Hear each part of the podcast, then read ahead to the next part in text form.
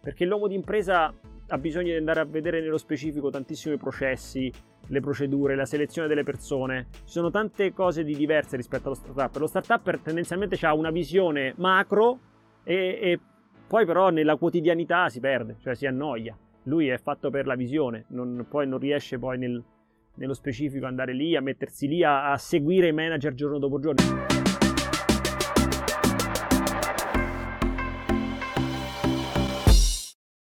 Qualche giorno fa mi sono trovato a parlare con un mio carissimo amico imprenditore, che era piuttosto frustrato per come gli stessero andando le cose.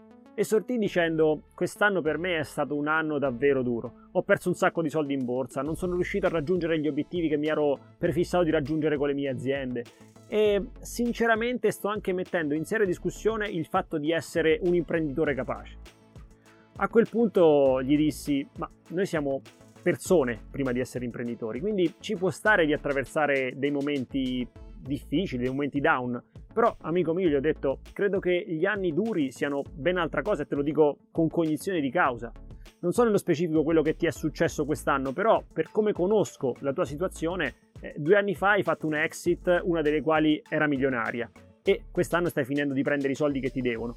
Eh, se non sbaglio, qualche mese fa hai fatto un'altra piccola exit da un altro progetto e quindi hai preso ancora dei soldi. Ora, se ti concentri solo soltanto sulle due o tre cose che non sono andate come volevi, e lo capisco, può sembrare un anno duro, ma mi viene da dire che probabilmente gli anni duri non li hai mai conosciuti.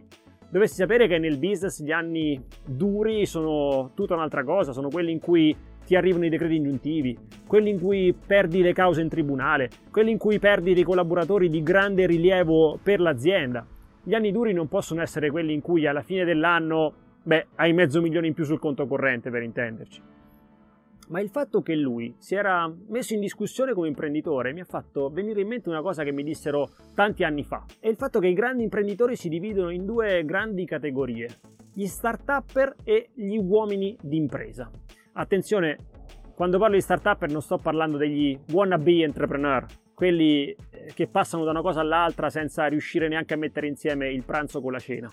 Con la parola startup intendo identificare quella categoria di imprenditori che è in grado di immaginare un business, di mettere insieme un team, di mettere insieme i capitali, di creare la filiera di vendita, di riuscire a far partire il business e magari portarlo a fatturare 1-2 milioni di euro e poi sì, a un certo punto perdere l'interesse per quel progetto e aver voglia di dedicarsi a qualcos'altro.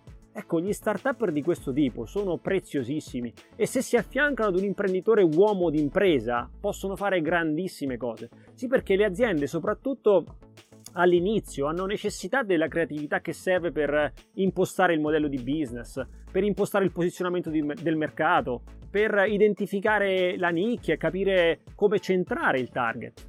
Poi, mano a mano che le aziende crescono, c'è bisogno di competenze diverse. Bisogna capire come selezionare i manager giusti, come far crescere le persone, eh, come fare in modo che tutti eh, i numeri girino. Eh, è tutto un altro mestiere, probabilmente molto più noioso rispetto alla fase di startup e per questo ci vogliono anche skill differenti, skill che molto spesso cozzano con il bisogno di varietà dello startup perché invece collimano molto di più con l'uomo d'impresa e posso dire con certezza che è veramente difficile che un uomo d'impresa sia anche un grande start-upper. Quando le aziende partono è fondamentale che queste due anime coesistano. Prima sarà l'anima dello start-upper a doverci mettere qualcosa in più, e poi ad un certo punto dovrà essere l'uomo d'impresa ad alzarsi ogni mattina con l'unico obiettivo di far crescere quell'azienda, destinandogli il 100% delle sue energie, senza distrazioni, lasciando perdere le mille sirene, delle mille opportunità che ogni giorno la vita ci offre. A quel punto sarà l'uomo d'impresa a fare in modo che quell'azienda, che magari è partita bene grazie proprio allo start-upper, che continui a crescere e che inizi a scalare sul mercato. Magari prima verso i 5 milioni, poi verso i 10, poi verso i 50 e così via, fino a diventare una unicorn.